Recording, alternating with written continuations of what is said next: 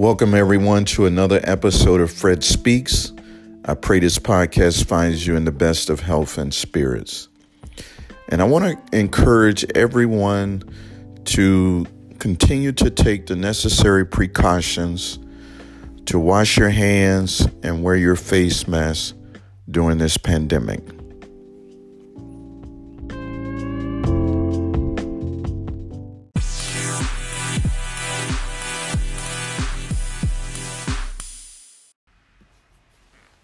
Welcome, friends. This is Fred, the host of Fred Speaks. I am super excited about this episode of the Fred Speaks podcast. The topic for this episode is Victory is Mine. And I would like to start off by reading a scripture found in Ephesians, the sixth chapter and the 12th verse. For we wrestle not against flesh and blood, but against principalities against powers, against the rulers of the darkness of this world, against spiritual wickedness in high places.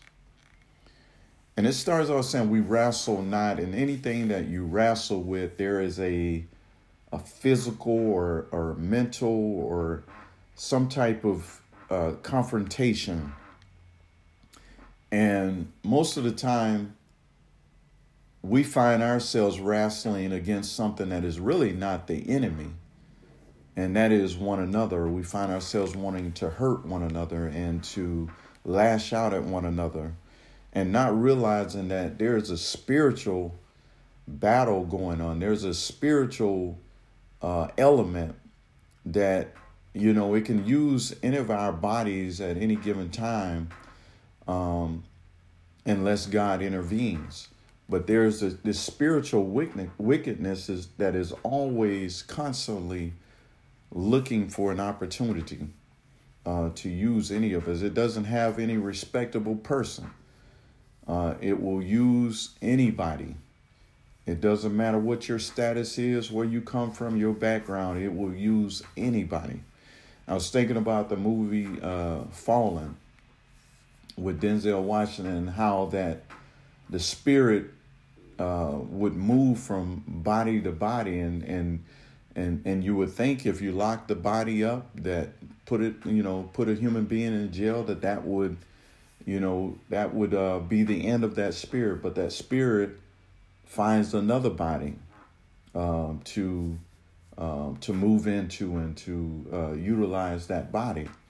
So the fight is not against uh, flesh and blood but that's the thing that because we see something that is evil or see uh, someone being mean or or saying various things to us that we automatically assume that that's the person that's doing that. Yes, the spirit is utilizing that person, but the spirit it's a spiritual battle and every day each and every one of us is encountered with a spiritual battle.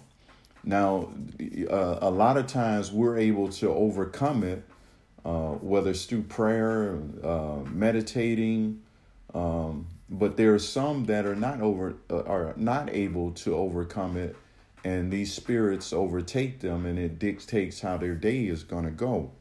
But if there's a spiritual battle in play at all times, there's always an attempt to steal your peace your joy, and ultimately your relationship with God. That's right. These these spirits come to separate you from God.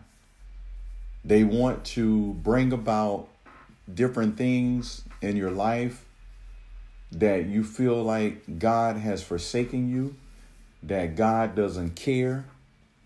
And and that's what happens. So if another human being hurts me, then it's it's like well why didn't god allow allow this person or let this happen let this person do this to me? Or uh, you know why did i have to lose my house or my job or you know different things? And the enemy always he always deal in conditions. So he knows exactly when we're down when uh, things have gotten to us and he rushes in and he tries to start to battle us. And the battle starts in the mind. He wants to torment your mind to where you see no peace in sight, you see no joy anywhere. And but his goal is to destroy the relationship with God. If he can get people to not believe in God, he he has accomplished his goal because he's always seeking looking for somebody that is weak that are going through something and then he wants to attack. And and i was thinking about job how that job was a perfect and upright man. But it says the scripture talks about every time that the sons of god went up that there was the devil he would go also. And god asked him one day have you considered my servant Job. And he says, Yes, I've considered him, but you got a hedge around him. You're protecting him, you're looking out for him. But the devil is always looking for an opportunity to have a battle with us, to fight our minds, and like I said, ultimately to destroy or or or to kill the relationship with God. And this is not something that just started in 2020 or 2021 in 2020 we we went through a uh, I mean a um, a, a, trial a, a, a battle that we had never encountered before. And although it, it was something that affected many people physically there was also a spiritual part of that that a mental battle you know uh, especially for those who ended up getting COVID. Uh, that mental aspect, and and like I said, the devil always deals in conditions. He comes when you are vulnerable, when you're weak, um, and and he will attack you. But the spiritual battle didn't just start in 2021 uh, or 2020. Uh, this has been going on before man was even created in heaven, uh, Lucifer rebelled against God and taken a third of the angels with him in that rebellion. When God created man in his own image, Satan deceived Adam and Eve to sin against God. And ever since Lucifer and his angels was cast out of heaven, it has been an ongoing going spiritual battle against man. And the devil knows that God loves souls. And, and his whole objective is to exalt his kingdom above the Most High. He wants to get as many as he can to go with him because he know what his final destination is. He knows what his outcome is. And he wants to bring as many as he can with him. So he's constantly battling us on a daily basis. And it might be something that may have had happened to you recently, or it may be something that happened to you uh, in the past.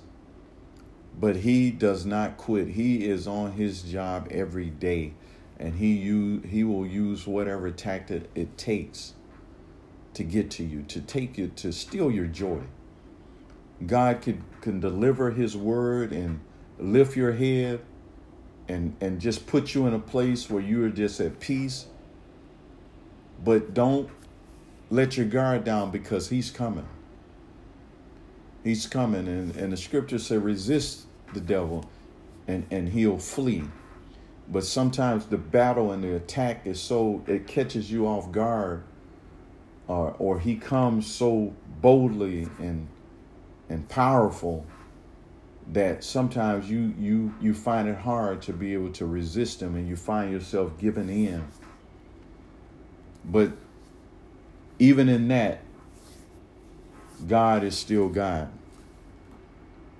But Jesus himself encountered a spiritual battle with the devil as, after fasting 40 days and 40 nights.